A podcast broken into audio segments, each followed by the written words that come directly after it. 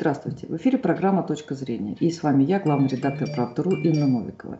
И сегодня мой собеседник Олег Соскин, украинский политический деятель, экономист, политолог. И вот как мы сейчас а, говорили перед эфиром, еще и украинский националист. Олег Игоревич а, является таким ярым сторонником вступления Украины в НАТО. Ну и много таких вещей, которые в России традиционно а, принято критиковать. В общем, мы с этим не согласны. Да? Но тем не менее, я очень благодарю Олега Игоревича, что, вот мы, а, при, что вы согласились принять участие в нашем диалоге и чтобы вы рассказали нам а, украинскую точку зрения. И я понимаю, что нам, наверное, будет сложно друг друга слышать, но если мы а, будем пытаться друг друга услышать и понять, то это, в общем, может быть, может быть, какой-то все-таки тоже будет шаг такой к а, взаимопониманию. И я прошу наших зрителей а, комментировать, а, высказывать свою точку зрения, задавать вопросы. Мы все ваши комментарии смотрим, э, для нас это очень важно, и подписывайтесь на наш канал.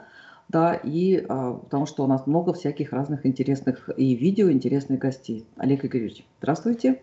Здравствуйте. Да, и вот первый вопрос, конечно же, что происходит, что на Украине а, говорят, думают и пишут по поводу ситуации с задержанными россиянами в Беларуси?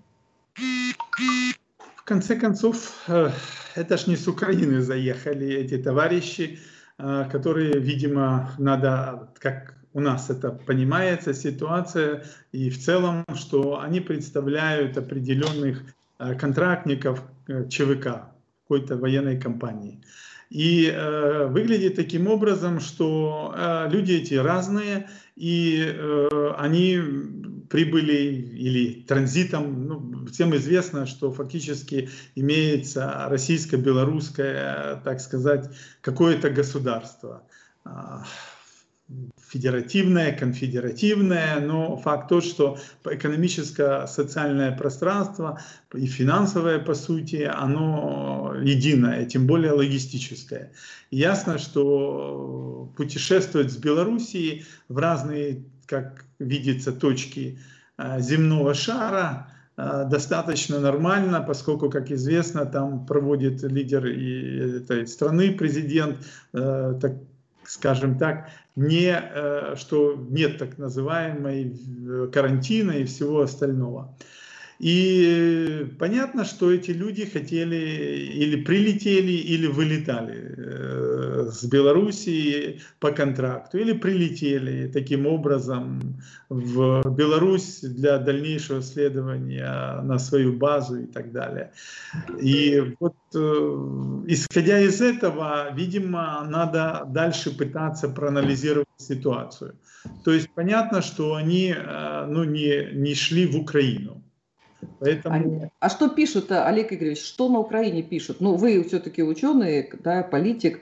А что пишут газеты, что а, говорят, обсуждают люди? Ну вот есть единственный момент, как бы очень такой сложный на сегодняшний день, и уже органы официальные Украины про это сказали, что э, в ходе, ну, когда были эти люди задержаны, оказалось, что э, четырнадцать человек так или иначе имеют отношение к войне восточной на Донбассе.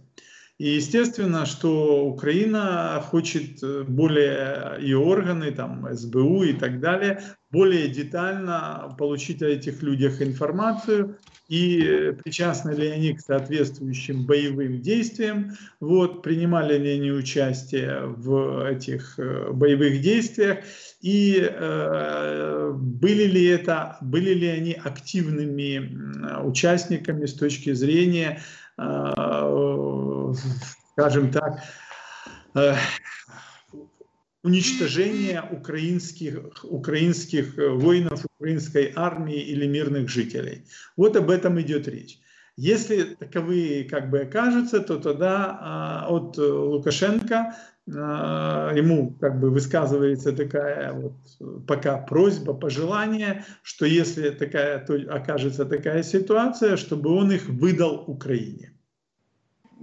Тогда будет расследование по каждому из этих фигур. И вот здесь для Лукашенко, вот мне так представляется, и наступает очень такая сложная э, ситуация. То есть, конечно, он, ну так скажем, он оказался в очень непростом положении, поскольку понятно, что это не прибыли никакие люди для его свержения, что это было просто какая-то как бы обычная транзитная, транзитная такая была история, да. Операция. Видимо, как бы, ну вот она так, наверное, не один раз она так происходила, скорее всего. Поэтому ничего такого особенного не произ... не произошло. Но поскольку мы видим, что в Беларуси очень сегодня в связи с этими выборами, когда Лукашенко хочет седьмой раз стать президентом на евразийском пространстве, я думаю, вообще это беспрецедентная, по сути, ситуация. А рейтинг у него все меньше и меньше, как говорится, на уровне плинтуса и ниже, то у него начались фобии, как у такого старого диктатора, который уже находится в фазе своего окончательного приземления и ухода в андеграунд. И поэтому у него, видимо, случился какой-то кризис. Вот, с головой. И он воспринял это почему-то как э, какую-то попытку. Вот это бывают фобии, они у многих диктаторов были уже в этом возрасте. И он неправильно среагировал. Ну а теперь получается мощнейший международный скандал. И теперь еще он втянул в него в Украину. Ну и теперь он оказался на растяжке. Потому что если он не выдаст, окажется, что это люди, которые воевали на, в этом Донбасском анклаве Луганско-Донецком, то тогда их надо отдавать Украине. А если он их не отдаст, тогда, как говорится, развод и девичья фамилия, никакие уже Минские соглашения и прочее ничего не будет, и вообще тогда и торговать, и торговли не будет с Беларусью, и отношений не будет. Ну, короче, превратится он, по сути, в персону нон-грата со всеми вытекающими последствиями.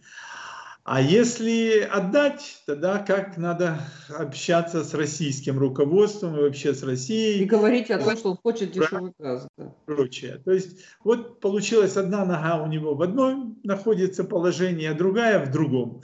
И вот я думаю, да плюс ему, как говорится, на голову тут садятся эти женщины, которые все больше набирают голосов на президентских выборах. И он сам себя, сам себя, короче, взял, посадил, ну, уже в лужу точно, но я думаю, что может яма получиться. Вот. Поэтому и этот конфликт будет разворачиваться, Украина будет все более последовательно требовать этих людей, если будет оказываться, что они в самом деле являются, ну, для Украины это террористы. Вот. Поэтому по всему нашему законодательству, поэтому плохая у него ситуация вышла. Ну, на самом деле, теперь ему придется действительно ответить, чей Крым. Это у нас, знаете, такая была, ну, шутка не шутка, да, вот спро- спроси, чей Крым, и я пойму, кто ты. Да, а как бы, да, если... Надо, вот, наверное, всегда так бывает, что бывает момент истины. То есть тот человек, который очень много хочет, много власти, много славы, много денег, много беспредельного владычества, вот, то в конце концов, как говорится, Господь создает ему такую ситуацию, куда ни кинь, везде клин. В шахматах это цугцванг называется. То есть каждый последующий ход для него является худшим, чем предыдущий. Да, Олег Игоревич, такой же вопрос. Ну вот мне все интересно, да, что люди говорят. Вот много происходило разных событий, и когда ну, вот самолеты у нас там несколько раз падали, да, какие-то были крупные катастрофы, к сожалению, в социальных сетях, ну я понимаю, что это далеко не все украинцы, и не только украинцы, но как бы отмороженных их, наверное, везде хватает. Вот, но были разные комментарии, очень много было злорадства по этому поводу. Вот а, сейчас есть какое-то... А, вы, ну, я понимаю, что вы человек все-таки взрослый, уравновешенный, да, а вот а, есть ли какое-то одобрение, злорадство вот, в социальных сетях по поводу вот этой ситуации, либо какие-то иные чувства, либо вообще эта ситуация, она не интересует сейчас украинское общество? Ну, в какой-то степени интересует, потому что Беларусь граничит с Украиной. И это как бы ситуация, как бы во многом, ну, то есть как бы наблюдают, пока наблюдают, как он будет действовать. То есть он же всегда очень такой хитрый был. Вы говорите он... про Лукашенко? Про Лукашенко. Не, да. Олег Игоревич, я имею в виду, извините, я вас перебью, в данном случае, я имею в виду, что а, любая ситуация, где там, России что-то откуда-то прилетело, воспринимается некоторыми людьми с восторгом. Я вот про это говорю. Нет, Тут ну, дело даже не в интересах Украины. Много сложных ситуаций. У вас, так сказать, загорелся зеленый клин э, на Дальнем Востоке. Как известно, это была Украинская Дальневосточная Республика в начале двадцатого века. Ой, да. Расскажите-ка. Там жило до пятисот тысяч, триста-четыреста, пятьсот тысяч украинцев. И они получили когда-то землю. А что там... они там делали, Олег Игоревич? Как Кто им дал эту землю? Да, еще во времена, когда была Российская империя, они поехали туда, потому что там давали землю. И поехали с Полтавской губернии, и это гетманская часть Украины. И там очень много было. Это называется как раз, вот эта часть Украины называлась, то есть Кубань была, была там еще несколько, малиновый клин там и так далее, а это зеленый клин. То есть это как раз наша зона воздействия и влияния. И там украинцев должно быть очень много генетических. То есть вот тех, которые еще корни вот Руси, Ру, Киевской Руси имеют. Поэтому у вас сейчас столько всяких событий происходит. Вот. Поэтому как бы разрастаются. То есть черные лебеди прилетают вам прямо какими-то стаями начали. Но вам они не прилетают, Олег Игоревич. Они только нам летят. Они, по-моему, летят всем по всему миру. Особенно с учетом пандемии. Чего уж там, понимаете? Нет, ну, пандемия, это у нас она трактуется, ну, большинством как бы складывается, что это все-таки была какая-то, произошла у китайского, у коммунистического Китая такая какая-то нескладуха, и что-то у него вырвалось с Уханя, где они разрабатывали на базе этого, этой летучей мыши, этого, других там, так сказать, броненосцев и других, Пантагалина, броненосец Пантагалин, ну как бы это одно и то же, и других там всяких вещей. Поэтому, естественно, что это, это отдельный вопрос, то, что происходит, так сказать, с этим ковидом китайским. А вот если брать а другие... Что, чтобы... что, что, про, что про Хабаровск? Расскажите, что на Украине... Я даже не знал, что там украинцы, да, еще и пятьсот тысяч, вы говорите, было. Наверное, уехали все-таки. Было, но потом там, же... Там холодно. Произошла. Но было реально триста-четыреста до пятисот тысяч. Считалось, что это выходцы с украинцы, а где-то сто пятьдесят тысяч себя идентифицировало до последних переписей ваших как именно именно как украинцы. И поэтому, естественно, ага. есть большие ожидания, что, так сказать, вот этот ветер свободы распространится дальше.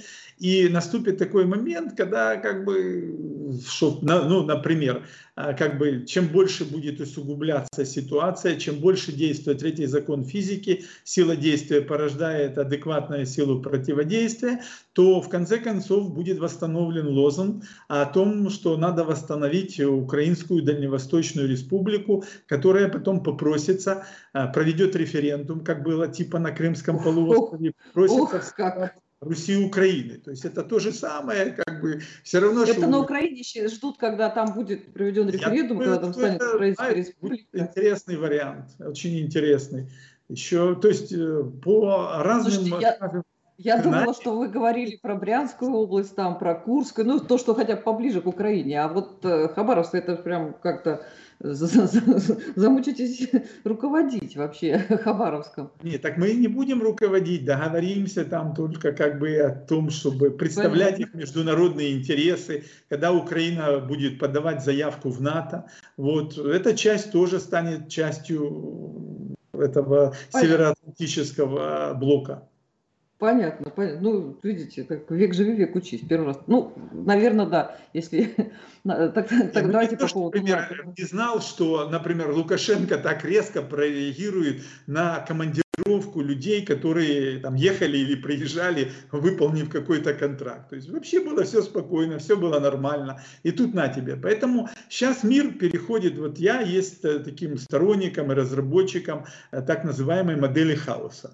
Вот. Я считаю, что именно хаос, он, он как бы развивается сейчас во всех плоскостях. И сейчас наступает время фактически мирового хаоса. Он в Соединенные Штаты пришел, причем по полной программе, как говорится, и это ж только начало вот того, что там происходит. Он пришел в Европу. Он, кто думал, что, например, Турция ведет свои войска в советский Азербайджан и будет там в Баку и так далее проводить военные учения. Это вообще даже представить себе было невозможно. Но это не советский уже Азербайджан, это давно независимая республика, уже, извините меня, почти тридцать лет. Но Путин же говорил, что вообще это как бы вот страшная была трагедия, распад Советского Союза и вообще, да, что конечно. Все осталось как и есть. Поэтому можно рассматривать, что это постсоветский Азербайджан, причем возглавляет его сын э, одного из лидеров КГБ, одного из лидеров Коммунистической партии Советского Союза. И представить себе, что он пригласит туда вот исламскую Турцию, которая сегодня ведет уже четыре войны в мире, и как бы даже вообще практически было невозможно. И которая начала проводить... Кто мог представить, что, например, в величайшем храме Иисуса Христа, Святой Софии, будут происходить исламские службы э, в полном объеме. пятьсот лет они там происходили, Олег Игоревич. Э, ну, тогда нас не было с вами.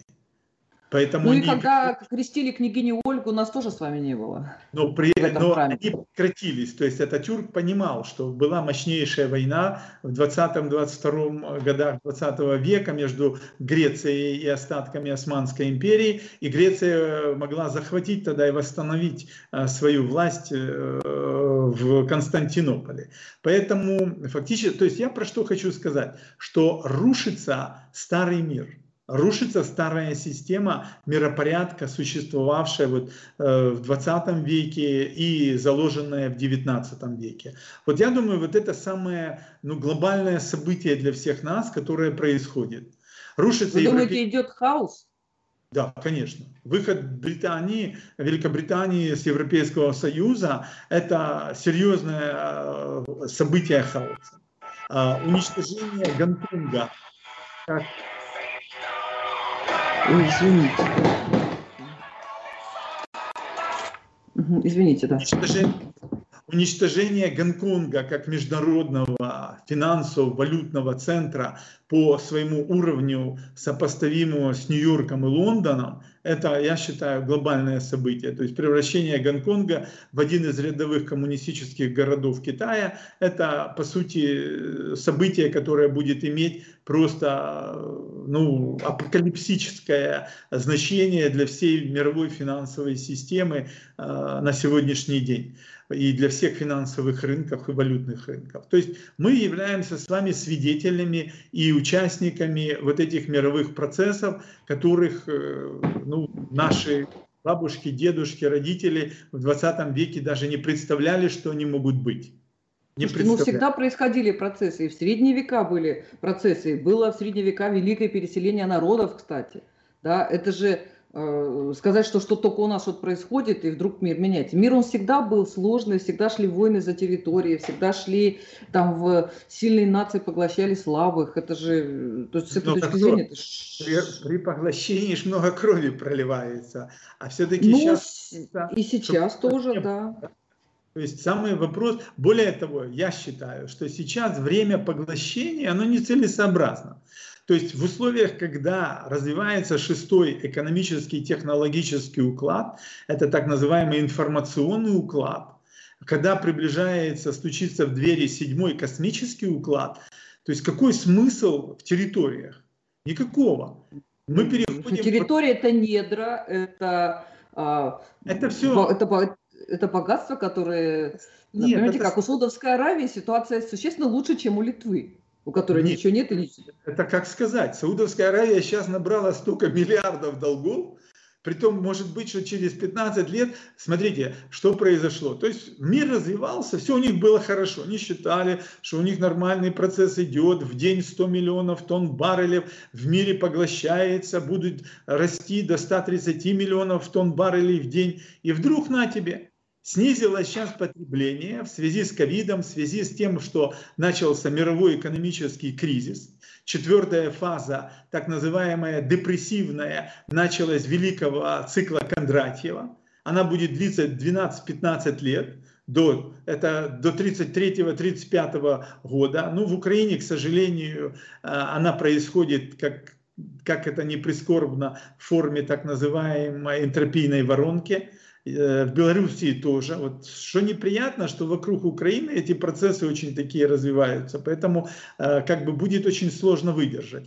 Так вот, в этих условиях страны, которые были добытчиками сырья, они никому не нужны будут. Как Райкин говорил, говорит, нет дефицита, директор магазина сидит, мы на него плюем, директор базы сидит, мы на него тоже плюем в первом ряду. То есть времена изменились. Поэтому представители нулевого, первого вот этих сырьевых укладов, первичные переработки, они никому не станов, становятся неинтересны. Они должны вообще э, будут отмереть. Сейчас идет колоссальная потребность в переход на электромобили. Идет, ну, практически уничтожается полностью авиационная отрасль. Представляете? Тут... Да не, она, знаете как, она у нас уничтожили, да, а Боинг прекрасно себя чувствует, Airbus Значит, хуже, тоже, чуть-чуть, но тоже себя чувствует.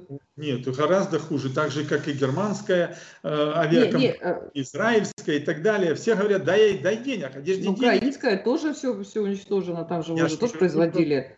У нас, у нас особый случай, у нас как бы у первых это происходит, к сожалению.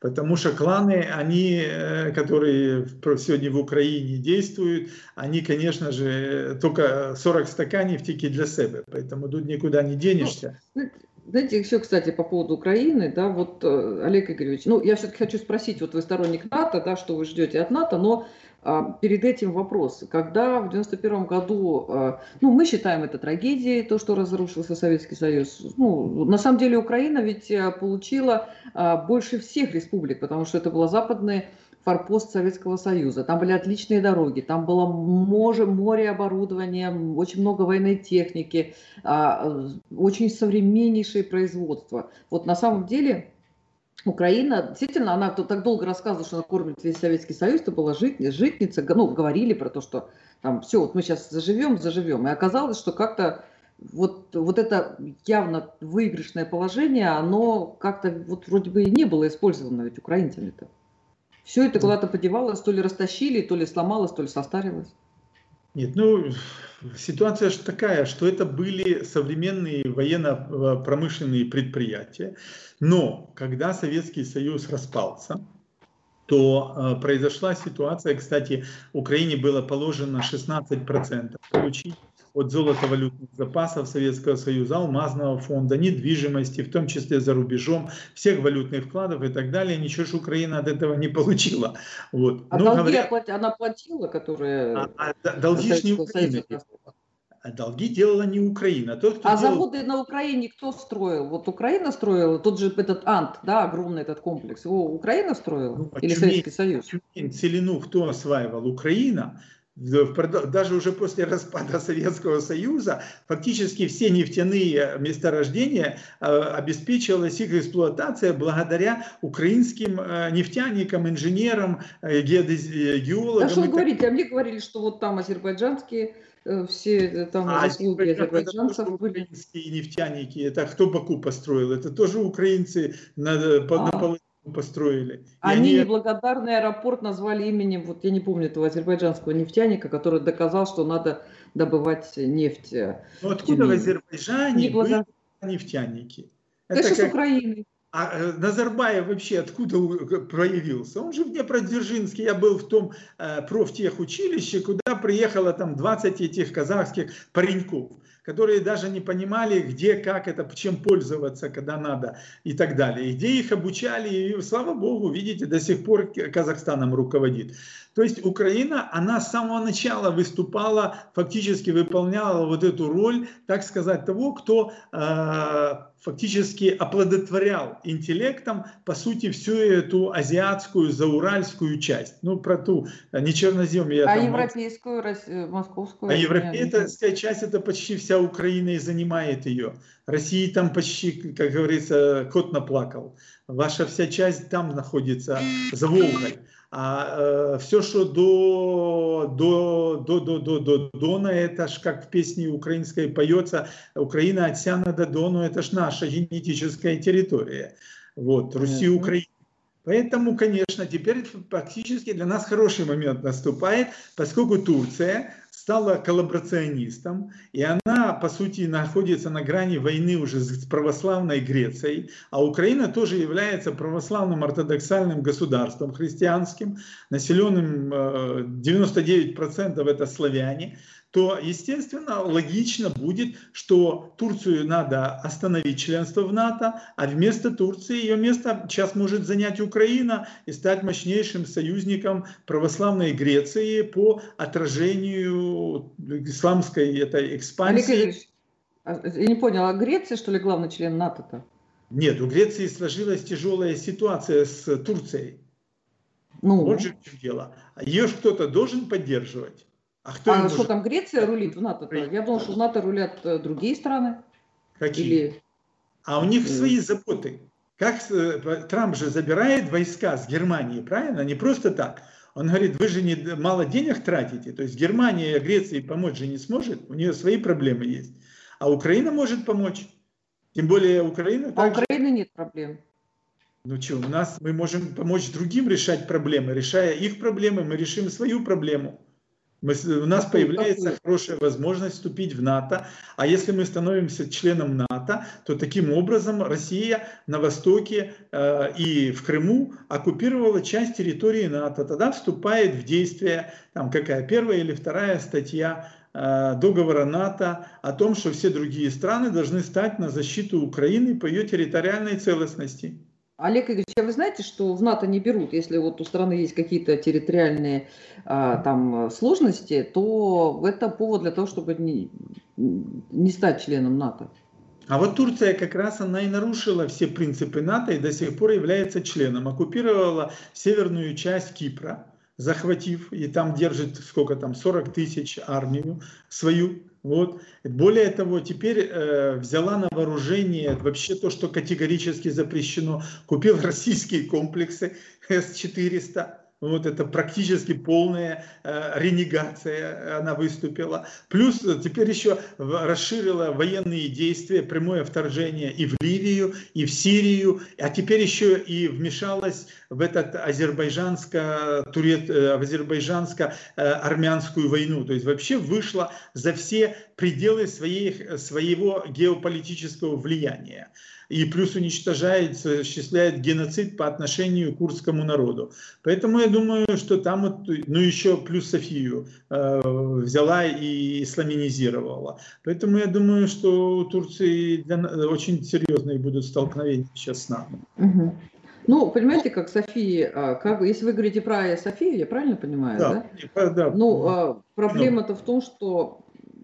как бы нам ни было печально, как, понимаете, как вы говорите, вот там то, что было тысячу лет назад, две тысячи, пять тысяч лет назад, но жизнь она идет, мы живем сейчас, и а, сейчас, знаете, вот снесли памятник Коневу, да, и сказали, а это внутреннее дело Праги, вот снес его человек, который, ну, принял решение, там, тридцать девять лет ему, и нет ему дела до того, что этот Конев спас Прагу от а, уничтожения артиллерийскими а, бомбардировками, да, то, и, к сожалению, с... Если говорить про Айя-Софию, ну, там тоже сложная история, там полторы тысячи лет, ну, тысяча триста лет это был православный храм, а пятьсот лет это, это была мечеть. тысяча четыреста пятьдесят до, пятнадцатого, до середины пятнадцатого века. До тысяча четыреста пятьдесят третьего года, да, да, да. Когда Константинополь был взят а, османами, но а, этот, а, то есть Мехмед второй, или как там его, да, он сделал, а, это была мечеть, и пятьсот лет, пятьсот лет это тоже много. Да, на самом деле Ататюрк он... надругался над самым мощным, святым, православно-ортодоксальным христианством. Если мы не могли это защитить, что нам теперь это руками махать? Понимаете как? Если может... они там сделали дырку и сказали, вот пальцем поверните, и храм, типа, хотите, поверните храм к, лицом к Мекке. Нет, если мы... То сейчас это внутреннее дело Турции, к сожалению. Да, нет, мы этот храм потеряли в тысяча четыреста пятьдесят третьем году, мы потеряли этот храм. Уже и а сейчас, мы... сейчас надо его возвратить. Украина пойдет воевать или кто? Ну, посмотрим как, может вместе с, как, с преобразованной Российской Федерацией. там будет у вас... Ох, Олег Игоревич, за, за, с учетом, за... что Российская Федерация занимает первое место в мире по территории, вам очень долго нужно мечтать о преобразовании. Я, я, я говорю, что просто в мире все меняется, поэтому, может, и тут что-то произойдет. То есть, вот, да. ну, кто сказал, Значит, что... спрашивают, а, да, говорили... Да-да, вот... угу. Вот кто знал, что начнется такое в Хабаровске? Ну, был себе губернатор, кому он мешал? Ну, и был бы себе, правильно? Вот. Мало ли кто там, там что делал в начале девяностых годов, и вообще кто, с кем что происходило в девяностые годы. Вот. Тот же Лукашенко был, скажем, директором колхоза, этого совхоза советского, да?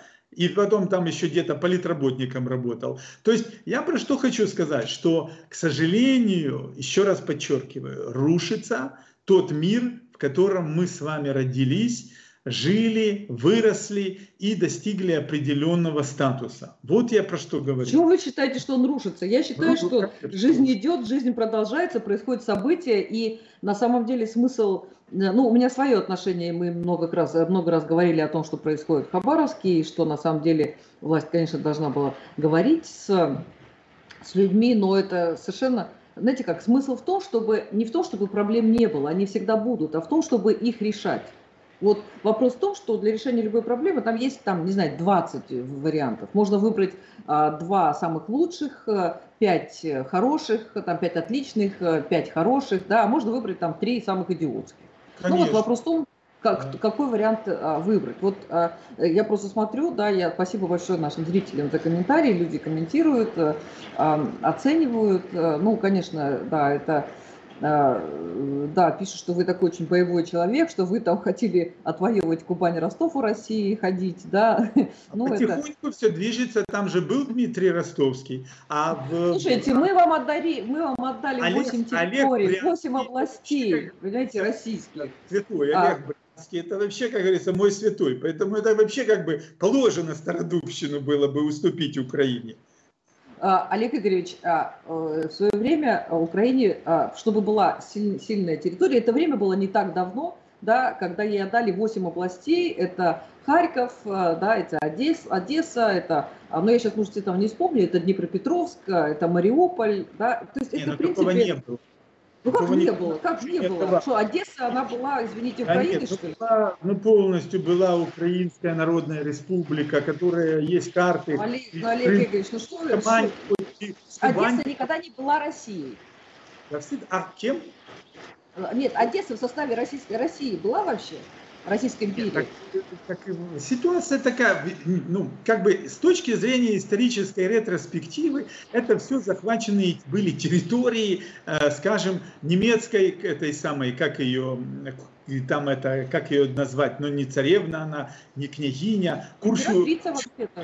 Она ж не Екатерина была, она там просто была так случайная. Подождите, это так... была русская императрица Екатерина вторая.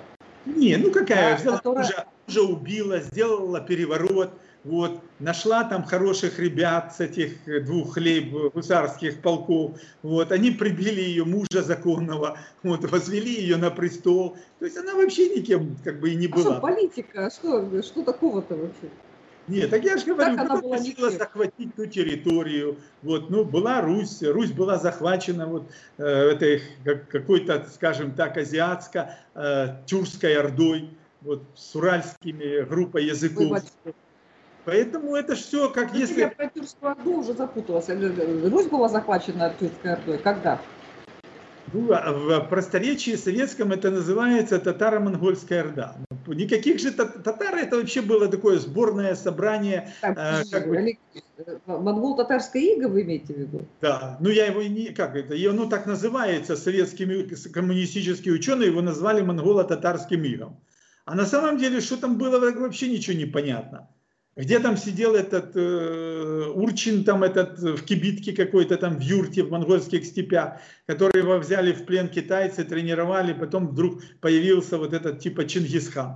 Какой там он был Чингисхан? Один из каких-то сыновей, каких-то там приблудших в каком-то там маленьком этом тейпе. Вот. А потом все это придумали, расписали и выдумали, что вот, а это просто шла сборная орда со всей Азии захватить православную Русь. Величайшая европейская государство. Ну, Русь православная, она украинская была Русь. Ну, наша киевская, конечно, не наша, она была, она не русская, русская, она была украинская. Да. Вся эту территорию, как бы, все, Святослав дошел до Каспийского, наш царь Святослав, еще тот был период дохристианский, дошел до Каспийского моря, поэтому все это была наша территория, были наши цари, были. Вот. Москвы тогда вообще никакой не было, это было просто это небольшое... Когда это было? Какой, какой век-то это был? Ну, какой? Это был Олег, святой Олег, который сидел и правил в Киеве. Это первый царь был Руси, собственно. Ну, первый царь когда? Как, напомните ну, это мне, был, когда это был, был, был, какой у нас был век? Это был э, девятый, девятый век был. Девятый век а, был. Поэтому. А до него ну, был вот. Киев, а до этого был Дортманштадт, там, где Киев находится, когда Атила шел. Поэтому, а до этого сейчас была раскопка сделана, что оказывается в районе Подола, там было э, городище Римского легиона. Поэтому, ладно, Олег Игоревич, это, это, это разговоры долгие, да, вот я вам говорю, что там ученые, как-то то, что мы, что, то, что я разговаривала с, именно с учеными, историками, специалистами по средневековой Руси, мне говорили, что все-таки Русь пошла от Новгорода, а Новгород, кстати, это девятый век, уже это была уже это уже был город, как бы, да? Не, ну Киеву две с половиной тысячи лет. Киеву, ну, хорошо, я, слушайте, ну вы же, мы уже все это обсудили. Олег Игоревич, давайте вернемся к политике, у нас уже не так много времени осталось. А, такая тема, да, значит, ну, у нас, мы с вами еще поговорим, да, но вот сегодня надо уже скоро будет заканчивать, да, такая тема. Вот сейчас Владимир Зеленский предложил предоставить государственный статус некоторым религиозным праздникам, и при этом, он, об этом сообщается на сайте президента России, а при этом, значит, в указе от тридцатого июля, у нас сегодня с вами тридцать первое июля, значит, он поручил Кабмину рассмотреть вопрос по таким праздникам, как Рамазан Байрам, Курбан Байрам, это мусульманский, Песах, еврейский праздник, Рош ха-Шана, не знаю какой праздник, Ханука, еврейский праздник, и плюс Пасха христиан западного образца, и а, также по ряду других религиозных праздников, сделайте государственными. Я посмотрела, вот, да, вот, ну, сделать государственным э, Рамаза, э, Рамадан, Рамазан, Рамадан праздник. А в, на Украине э, проживает два процента мусульман. И э, сделать Хануку или вот, вот эту вот Пасху сделать э, праздником государственным, на Украине проживает сейчас ноль целых двадцать один сотых процента евреев. А, при этом а, на Украине сейчас проживает семнадцать процентов русских, больше семнадцати процентов, а, ни, ни о каких а, праздниках а, русских речи не идет, а, соответственно, а, проживает белорусов, но, вот, после, русских семнадцать процентов, потом идут белорусы ноль целых пятьдесят семь сотых процента, молдаване ноль целых пятьдесят четыре сотых процента, крымские татар, татары вот ноль целых пятьдесят один сотых процента в составе мусульман. Ну, короче говоря, вот, понимаете, такая странная очень демократия, да, вот семнадцать процентов мы а, вводим закон, и вы, кстати, вы тоже поддерживали о запрете русского языка на Украине, я да? Не поддерживал этот закон. Так, да, ну вот скажите мне, да, вот, вот эти вот, с одной стороны, давайте будем праздновать а, Хануку, не хороший, веселый праздник, замечательно, да, но евреев ноль, забыл я, сколько там, ноль целых двадцать один сотых процента, да?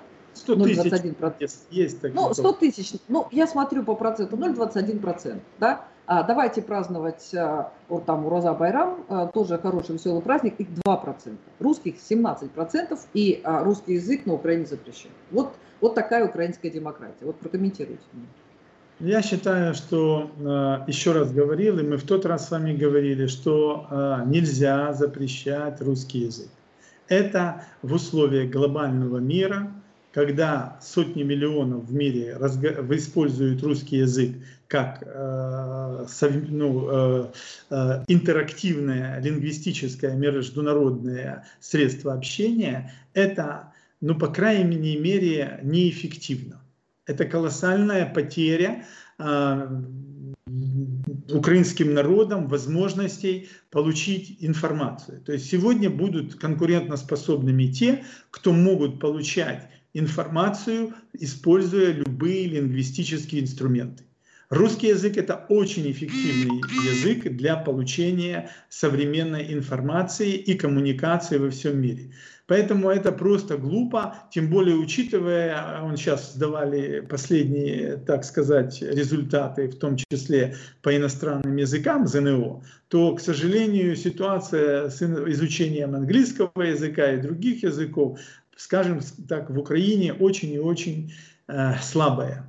Мягко говоря. То есть и русский забыли, и английский не выучили. Ну нельзя, вот поэтому я говорю, да. И окажется, что будут вот вообще и ни то не понимать, и ни другое. А в современном мире шестого технологического и седьмого уклада, который заходит, тот, кто не владеет вот этими информационными инструментами, он окажется в проигрыше. И, естественно, то, что делает Зеленский, это очень опасная затея. Так же, как нельзя с ним согласиться. То есть он, у нас парламентская президентская республика. И он не имеет права давать никакие поручения кабинету министров. Тем более в этой сфере. Не имеет. Так же, как он не имел права сейчас подписать указ, чтобы дать безвизовый режим, например, коммунистическому Китаю, с которым в Украине связывают, что это искусственный коронавирус и так далее, и что он вырвался из Китая и оттуда идет, и что это биоинженерный организм. Поэтому, как бы, то есть он превышает явно свои полномочия. А это всегда очень опасно, так не надо делать. Поэтому э, я считаю, что вот этот указ, он, э, во-первых, не правомочен, объективно говоря. Во-вторых, Зеленский должен четко смотреть, у него падает рейтинг. Это объективная реальность. Причем он у него уже упал больше, чем в два раза за год.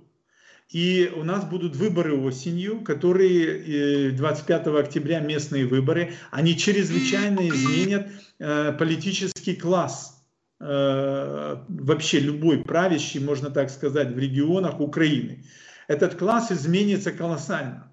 И я прогнозирую, что будет большое поражение партии Зеленского на этих выборах. И вот тогда наступит вот эта очень тяжелая полоса. Поэтому Зеленскому лучше бы было бы, ну нельзя ему советовать, он же типа президент, но в таких условиях хаоса, в условиях вот этой пандемии, в условиях мирового кризиса, в условиях парламентско-президентской республики и ближайших выборов, нарастания разных э, кризисных ситуаций, лучше, э, как говорится, не совершать, тем более сейчас говорят, даже звезды про это э, свидетельствуют, лучше не делать резких движений. То, что он принял этот один указ и второй, это очень резкие движения, и они, кроме неприятия, ничего не вызовут. Известно, какое противостояние вызвано вот этой ситуацией с русским языком. Известно, теперь, теперь он начинает разжигать вот эту религиозную составляющую. Это же, как говорится, не дай бог еще туда бросить горящие головешки. Вот. Поэтому плюс он как бы штучно навязывает Украине Китай коммунистический, хотя большинство украинцев ориентировано на европейские страны, и в том числе сегодня уже преобладает точка зрения на вступление в НАТО. То есть он делает все в противоречие объективным процессам. И вот это очень опасно, то я считаю, так делать нельзя. Потому что когда один человек начинает навязывать волю десяткам миллионов, ничем хорошим это ни для страны, ни для того человека никогда не заканчивается. Ну, я не думаю, что он там один. У него уже есть его там молодая команда, которая тоже там как-то пытается что-то обсуждать. Спасибо вам большое, Олег Игоревич. Ну, я думаю, что мы на сегодня, да, поговорили. Да, и вы тоже сказали много интересного. Спасибо вам, да, и а, а, спасибо нашим зрителям, которые смотрели нас, которые да, комментировали. Пожалуйста, оставляйте комментарии. И для нас это очень важно. И такие важные подсказки, чтобы мы понимали, что интересно, да, что важно, что не, что, э, да, что, что может быть не так интересно, как мне представляется. Да, подписывайтесь на наш канал. И э, это была программа «Точка зрения». И нашим гостем был Олег Соскин, украинский политический деятель, экономист, политолог. Спасибо, Олег Игоревич. Вам большое спасибо.